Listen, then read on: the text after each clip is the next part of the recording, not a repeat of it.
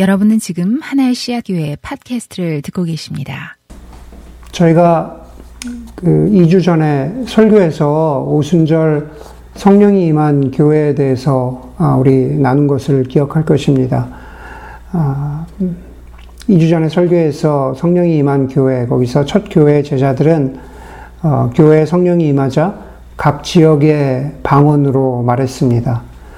그리고 그 방언들은 하나님 나라의 복음을 다양한 방식으로 나누고 드러내는 그러한 모습들이어야 한다고, 그리고 교회는 그러해야 한다고 어, 제가 설교를 통해서 여러분들과 함께 나누었습니다. 그것이 성령 하나님이 교회에 임한 아, 가장 중요한 목적이기 때문입니다. 그런데 그 성령 하나님이 교회에 계시지 않거나 혹은 성령 하나님이 교회에 계시기는 하지만 성령 하나님의 능력이 너무나 아, 약해져 있다면 어떨까? 상상하기만 해도 아, 무척 슬프고 좌절되는 상황인, 상황일 겁니다. 성령 하나님이 계시지 않는다 혹은 성령 하나님이 드러나지 않는다. 복음은 아, 하나님께서 우리에게 말씀하신 복음은 드러나고 나누어지고 열매를 거두어야 하는 것인데 그 반대는 감추고 움켜쥐고 열매가 없이 황량한 상태가 되는 것. 교회도 그럴 수 있다라는 것을 오늘 본문은 보여주고 있습니다. 오늘 우리가 읽은 본문 가운데에서 굉장히 중요한 단어 하나가 등장을 하는데요. 그것은 읽은 본문의 마지막인 11절에 등장하는 교회라는 단어입니다. 교회, 에클레시아라는 단어이죠. 물론 그 전에서 우리가 사도행전 아, 오늘 네 번째 시간 시간인데 사도행전 시작에서부터 교회를 상징하는 모임이라고 말하지만 실제로 저자인 누가는 오늘 여기서 교회라는 단어를 처음으로 사용하는 거죠. 그렇죠? 오늘 11절에 교회들이 교회가 아, 이 일들에 두려워 떨면서 놀랐다. 크게 두려워하였다. 그렇게 말합니다. 교회가 교회라는 단어가 처음으로 사용된 사건 사건이 결국은 기쁨이라든가 어떤 그러한 것이 아니라 크게 두려워하였다. 교회가 두려움에 쌓인 사건이 일어나게 된 거죠. 무슨 사건일까? 예, 오늘 본문으로 들어가 아, 보게 됩니다. 본문으로 잠깐 들어가기 전에 아, 나치 시대, 1940년대 예, 독일의 나치 시대에 활약한 신학자 가운데 칼 바르트라고 하는 아, 신학자가 있습니다. 20세기 최고의 신학자로 일컬어지는 분입니다. 칼 바르트가 한 말씀 중에 이런 문장이 있습니다. 회중은 하나의 사건이다. 영어로 이야기하면 그대로 옮기면은 congregation is an event라는 단어입니다. 회중, 회중은 congregation, 교회를 말하는 겁니다. 사도행전에서 교회가 탄생한 것은 하나의 영적 사건이죠. congregation is, a, is an event. 교회가 탄생한 것은 하나의 영적 사건입니다. 아니, 사도행전에서의 교회뿐만 아니라 모든 교회가 탄생한 것은 하나님의 섭리 가운데에서 나타나는 하나의 영적 사건이죠. 그 가운데 저희 교회도 있습니다. 저희 교회도 하나의 사건이라고 믿습니다. 그런데 회중이 교회가 사건이라고 하는 것은 완료형이 아니라 진행형입니다. 교회는 끊임없이 사건을 만들고, 교회는 끊임없이 사건을 경험하고, 그리고 또 다른 사건을 만나게 될 것입니다. 그 사건들이라는 것은 아주 다양하죠. 어떤 때는 아주 자잘하지만 마음 따뜻한 그러한 것들로부터 아주 보잘 것 없지만 그러나 그 보잘 것 없어 보이는 것이 한 회중을 무너뜨리기도 한다라는 것을 우리는 여러 교회 경험들을 통해서 알고 있습니다. 교회 일대기를 보면 교회사를 훑어보면 아주 기억될 만한 큰 사건부터 그런 일이 있었나 싶은 작은 일들로 교회 이야기를 만들어 갑니다. 교회사를 구성해 갑니다. 보편적인 교회라는 의미로서 카톨릭 교회, 구교와 신교를 나누는 카톨릭 교회로서가 아니라 보편적인 교회라는 의미로서 카톨릭 교회 혹은 전 세계의 교회들은 지금 아, 하나의 큰 사건을 경험하고 있습니다. 우리가 요즘 미디어에서 자주 접하게 되는 그 단어는 영어로도 그렇게 잘 쓰이지 않는 단어인 거죠. unprecedented. 미, 뭐 한국말로 굳이 번역하자면은 정말 미중유의 사건이라고 그렇게 말합니다. unprecedented event. 그렇죠? 코로나를, 코로나 아, 바이러스를 그렇게 표현을 하고 있습니다. 카톨릭 교회로서 전 세계의 교회는 바로 지금 그런 미중유의 경험들을 하고 있습니다. 그 한가운데에서 회중과 그리고 교회는 각자의 공동체가 자기들만의 어떤 사건을 경험하게 될까? 우리 하나의 시학교회는 어떤 사건을 남겼다고 기록하게 될까? 오늘 사도행전 말씀을 보니까 2장에서 하나님을 믿는 공동체가 했던 일들이 여기 4장에서도 다시 반복되고 있습니다. 32절입니다. 32절에 보니까 많은 신도가 다 한 마음과 한 뜻이 되어서 아무도 자기 소유를 자기의 것이라고 하지 않고 모든 것을 공동으로 사용하였다라고 말하고 있습니다. 이것은 원시 공산주의 모델이 아니라고 이미 말씀드렸습니다. 이것은 이렇게, 이렇게 자기의 소유를 나눈 것은 강제가 아니라 자발적으로 한 행동이라고 이미 말씀을 드렸습니다. 여전히 자기들의 소유를 가지고 있지만, 어, 그리고 자기의 소, 자기의 것이라고 주장할 수 있지만, 그러나 동시에 많은 신도가, 많은 성도가 다 한 마음과 한 뜻이 되었다고 합니다. 한 마음과 한 뜻이 되었다라는 것은 여전히 내 소유를 가지고 있지만 그러나 그러나 다른 사람들의 필요를 공감하고 그 사람들의 필요를 보게 되었다라는 마음이 그 표현이 바로 한 마음과 한 뜻이 되었다라는 구절입니다. 긍휼의 마음을 갖기 시작했다라는 거죠. 그렇게 많은 신도가 한 마음과 한 뜻이 되니까는 그래서 어떤 일이 생깁니까? 34절 처음에 보시면은 그들 한가운데 그들 가운데는 가난한 사람이 한 사람도 없었다라고 말합니다. 어려움에 처한 형제자매를 긍휼히 여기고 나눔을 실천하다 보니 그 가운데 가난한 사람이 없어졌다는 그러한 말, 말입니다. 여러분 코로나 바이러스라고 하는 unprecedented event, 미중의 사건 속에서 어, 지금 이 세상은 21세기와 더불어 시작된, 아니, 그 전부터 이미 시작되었죠. 그러나 21세기에 들어서 그 모습을 더 적나라하게 드러내기 시작한 신자유주의 경제에 대한 반성들을 내놓고 있습니다. 요즘 심심치 않게 자주 듣게 되는 용어가 야수적 자본주의라는 말입니다. 신자유주의 경제에 대한 또 다른 표현이죠.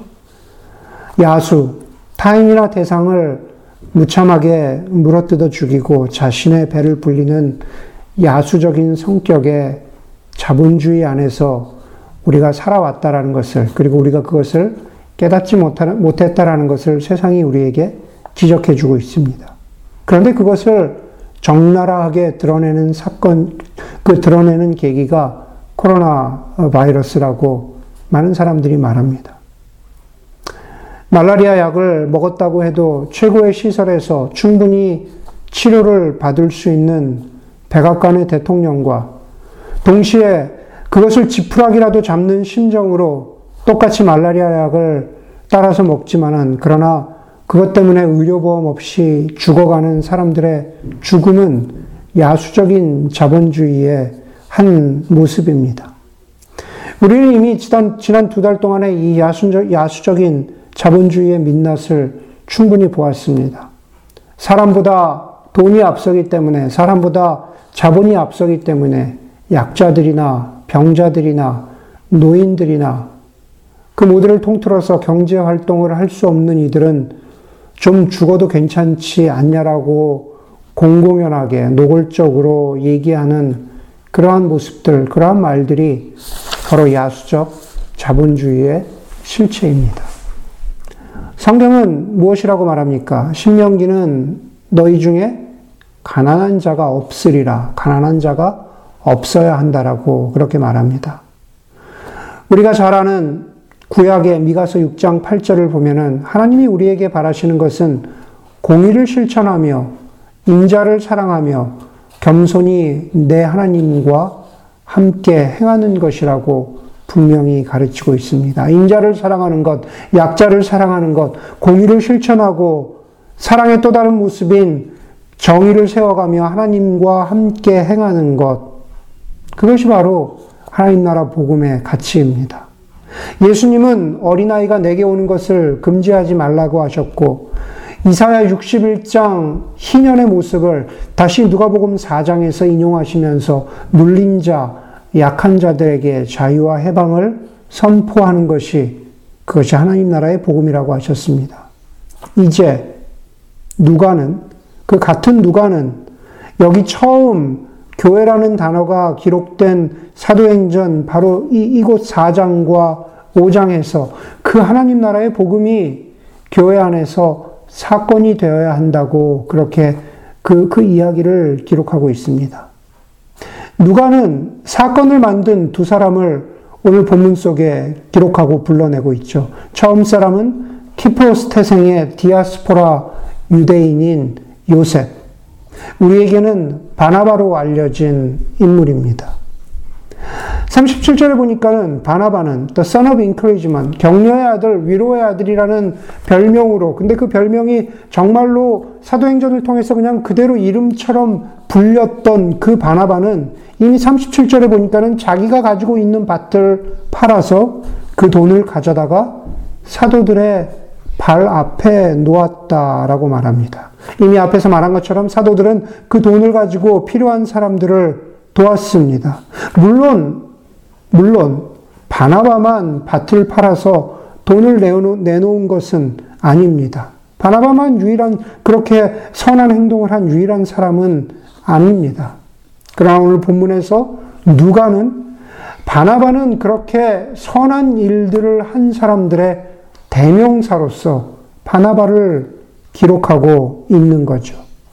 위로의 아들이라는 별명이 붙은 것은 그것은 정말 말로만 그렇게 했기 때문이 아니라 이미 믿는 사람이 된 그, 그 초창기부터 바나바의 오늘 여기 아, 요셉의 삶 가운데 그것이 새겨졌던 것입니다. 그것으로부터 시작해서 이 바나바는 바울과 함께 선교 동역을 하면서 그것이 자신의 모습으로 아, 그렇게 굳어져 왔던 것이죠. 교회에게 사건이 되게 한 또 다른 사람 혹은 사람들은 아나니아와 삽비라 부부입니다. 그런데 그들도 바나바와 똑같이 했습니다. 그들도 소유를 팔아서 그 값에 얼마를 떼어 놓았는데 남편인 아나니아가 그렇게 했는데 그의 아내인 삽비라도 이것을 알고 있었습니다. 그는 밭을 팔아서 그의 소유를 팔아서 떼어 놓고 난 나머지를 가져다가 사도들의 발 앞에 놓았습니다. 조금 차이가 있죠. 바나바는 모든 것을 다 가져갔는데 어, 아나니아는 어, 일부분은 자기가 가지고 있고 일부분만 사도들 앞에 가지고 갔던 것입니다. 그 행동을 두고 3절에서 사도 베드로가 이렇게 꾸짖습니다. 아나니아는 들으시어 어찌하여 그대의 마음이 사탄에게 홀려서 그대가 성령을 속이고 땅값의 얼마를 몰래 떼어놓았어. 사도 베드로에 따르면 아나니아의 잘못은 땅을 판 돈의 얼마를 몰래 떼어놓은 것입니다. 말씀드린 대로 아, 바나바는 땅 판 돈의 전부를 가져왔고 아나니아는 그냥 이것은 그냥 저의 상상입니다. 성경에는 어, 그런 어, 얘기가 전혀 없어요. 그냥 조금 더 이야기를 어, 그냥 하기 위해서 제가 상상해 본 겁니다. 아마 아나니아는 어쩌면은 아들을 로마나 소아시아로 유학 보내기 위해서 혹은 딸 결혼을 앞두고 있어서 땅판 돈에 얼마를 좀 떼어놓고 가져와서 사도들 발 앞에 둡니다. 그런데 그것 때문에 좀 베드로에게 심한 질책을 듣는 거죠. 사탄에게 홀렸다고 책망을 듣고 어, 있는 겁니다. 여러분, 소유를 팔아서 얼마를 헌금해야 하는가라는 것은 전적으로 개인의 자유에 달려 있습니다. 왜냐하면 그것은 강제가 아니고 그리고 그 땅 판돈의 소유는 교회의 소유가 아니라 개인의 소유이고 그렇기 때문에 개인이 자기 마음대로, 자기 원하는 대로 쓸 수 있는 것이기 때문입니다. 조금 떼어놓았다라고 해서 그것 때문에 사탄에게 홀렸다고 지적받을 수 있는 것은 아니다라는 겁니다. 사도 베드로가 그것을 어, 어쩌면은 지지해주고 있는 거죠. 4절에 보니까는 베드로가 이렇게 말합니다. 그 땅은 팔리기 전에도 그대의 것이 아니었소. 또 팔린 뒤에도 그대 마음대로 할 수 있었던 것이 아니었소. 소유는 전적으로 아나니아의 것입니다. 얼마를 헌금하느냐는 전적으로 아나니아에게 달려 있습니다. 그 돈을 떼어놓았다고 해서 전혀 문제될 것이 없습니다. 그럼 무엇이 문제이고 왜 사탄에게 홀려서 성령을 속였다고 책망을 듣고 결국에는 죽음에까지 이르게 된 것일까? 4절을 다시 보도록 하겠습니다. 베드로의 말입니다. 베드로, 베드로가 이렇게 말하죠. 어찌하여, 그런데 어찌하여 이런 일을 할 마음을 먹었소? 그대는 사람을 속인 것이 아니라 하나님을 속인 것이요. 어찌하여 이런 일을 할 마음을 먹었어? 그것은 무엇입니까? 바로 하나님을 속인 일입니다. 아나니아가 책망받고 죽음에 이르게 된 것은 소유를 떼어 놓았기 때문이 아니라 하나님을 속였기 때문입니다. 하나님을 어떻게 속였습니까? 여러분, 오늘 본문에서 정확하게 말하고 있지 않지만, 그러나 우리가 충분히 해석할 수 있는 것은 아마 아나니아와 사피라는 이랬던 겁니다. 땅을 팔기 전에 사도들에게 약속을 했던 거죠. 제가 이 땅을 팔게 되면 땅 판 돈 모두를 가져오겠습니다. 마치 바나바가 그렇게 했던 것처럼 바나바가 소유를 팔아서 다 사도들 앞에 가져왔던 것처럼 우리도 소유를 팔면 저희의 땅 판 돈 100%를 모두 필요한 사람을 위해서 사용, 사용해 주십시오. 우리가 다 가져오겠습니다. 그리고 땅을 팔았습니다. 그런데 막상 내놓으려고 하니 뭐 조금 아까웠던, 아깝다는 생각이 들었는지 모르겠습니다. 그래서 땅값에 얼마를 떼어놓고 그 나머지를 사도들에게 가지고 왔던 거죠. 여러분 구약으로 가면은요. 구약 여호수아서 7장 1절에 보면은 이런 사건이 나옵니다. 여호수아서 7장 1절에 이스라엘 백성이 여리고 성을 무너뜨리는 승리를 어, 어, 거두게 됐죠. 그러고 나서 여리고 성이 무너졌습니다. 승리를 거두었습니다. 그리고 7장 1절에 이렇게 말합니다. 이스라엘 백성 중에 아간이라고 하는 사람이 아간이라고 하는 사람이 하나님께 바쳐야 할 여리고성 전리품 중에 얼마를 아간이라는 사람이 몰래 훔쳐갑니다. 몰래 자기 소유로 가져갑니다. 여러분 그 결과가 어떻게 되었습니까? 아마 성경을 여러 번 읽었던 분들 아시죠? 그 결과로 아간이 하나님께 바쳐야 될 물건을 가져가는 그 결과로 이스라엘 백성은 여리고 성보다 훨씬 더 작은 아이성 전투에서 패하게 됩니다. 그 모든 잘못은 바로 아간 때문입니다.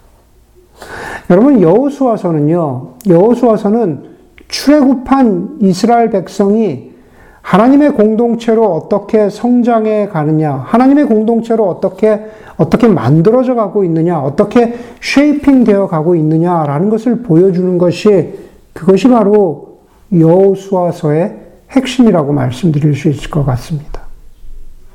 신약에서 비슷한 책을 찾으려면 어디일까요? 바로 여기 사도행전입니다. 사도행전은 바로 교회가 되어가는 모습과 교회가 영적으로 성숙해가고 그 가운데서 영적으로 타락을 경험하기도 하는 그러한 모습을 기록한 것이 바로 사, 도행전이죠 여호수아서의 아간의 사건, 오늘 여기 사도행전의 아나니아의 사건은 그런 면에서 비슷한 점을 가지고 있습니다.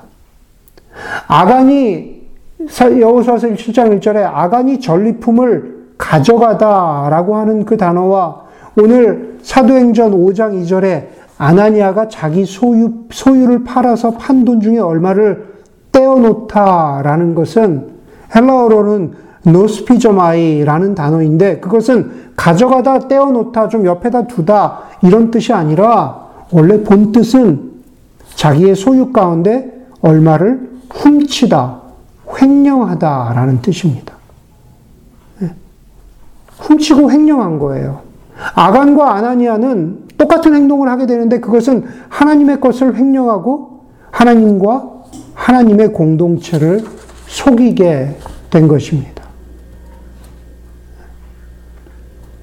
자기의 소유를 자기의 소유라 하는 것은 그것은 그게 문제될 것이 없지만 하나님께 약속했던 것을 횡령한 것, 훔쳐간 것. 그것이 오늘 본문의 아나니아의 잘못이었습니다. 아나니아와 사피라가 하나님을 속인 것이 한 가지가 더 있습니다. 그것은 그들의 마음 속의 동기가 그 마음 속의 모리베이션이 하나님을 속인 것입니다. 왜 누가는 바나바와 그리고 아나니아 삽비라 부부를 비교하면서 대조하고 있을까? 아나니아와 삽비라의 부부의 관점에서 보면은 아, 되게 바나바가 멋있어 보였던 겁니다. 바나바는 분명히 그의 행동으로 인해서 예루살렘 교회의 존경을 받았을 것입니다. 그래서 바나바처럼 공동체 회중의 명예와 존경을 얻으려고 땅 판 것을 사도들에게 가져오겠다고 약속은 했지만 막상 다 내놓으려고 하니 막상 다 희생하려고 하니 아까웠던 겁니다.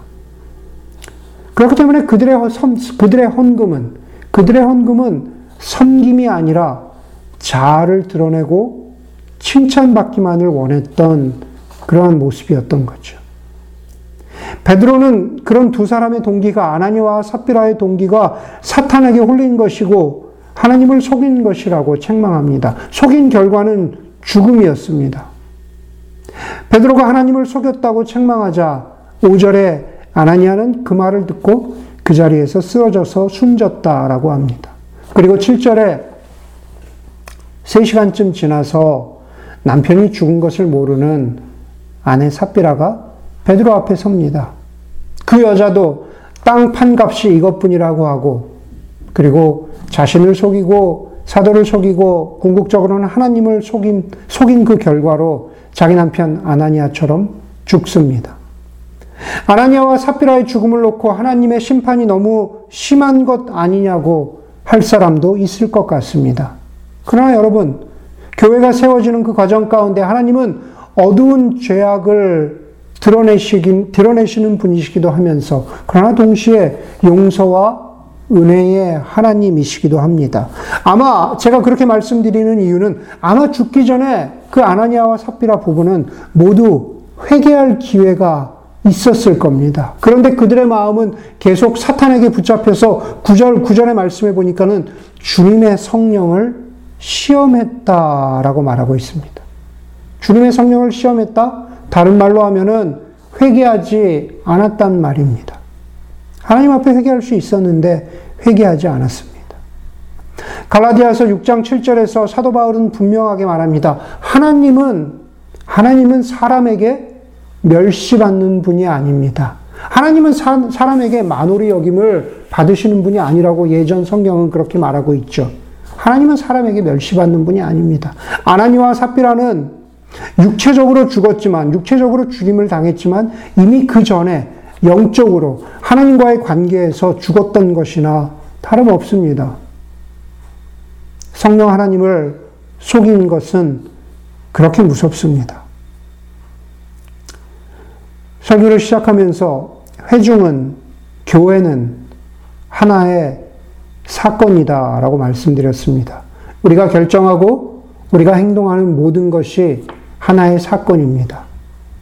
여러분, 구약 시대에는 성전이 있었죠. 그러나 성전이 있는 것으로 그냥 성전이 존재하는 것만으로는 아, 충분하지 않습니다. 성전을 성전되게 하는 것은 하나님의 임재와 더불어서 하나님의 백성들의 순결함이라고 구약은 우리에게 계속해서 가르쳐 주고 있습니다. 예수님이 이 땅에 오셔서 성전에서 돈을 바꿔주고 비둘기를 파는 사람들의 상을 뒤엎으시는 사건을 우리가 복음서에서 발견하게 되죠. 그것은 돈을 바꿔주고 비둘기를 팔았기 때문에 그, 그 상을 뒤엎은, 뒤엎으신 것이 아니죠. 예. 예수님이 그것을 뒤엎으신 것은 영적인 우선순위가 바뀌어, 바뀐 것에 대한 분노입니다. 그죠? 교회는, 교회는 그런 점에서 보자면 이 시대에 영적인 성전이나 다름없는 곳이죠. 하나님의 임재가 있어야 하고 하나님의 백성들이 모여서 하나님의 은혜와 하나님의 깨끗케 하심, 정결케 하심을 경험하는 곳이 바로 회중이고 그리고 교회입니다. 여러분, 우리는 당연히 오늘 본문을 통해서 우리는 당연히 바나바처럼 사람과 세상을 위로하는 공동체가 되어야 합니다. 그런 면에서 교회가 사건이 되어야 한다라는 점에서 코로나 바이러스를 지나면서 교회가 저희 교회가 결정한 것들 가운데 좋은 것들이 참 많이 있습니다.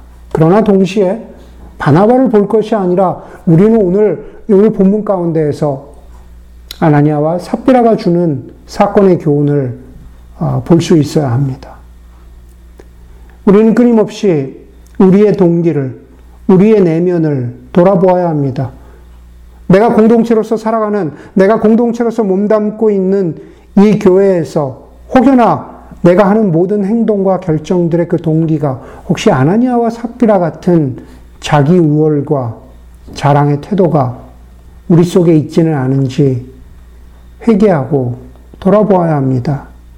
기억될 만한 사건이 부끄러운 사건이 되지 않도록 우리 개인이 공동체가 끊임없이 우리 자신을 성찰해야 합니다.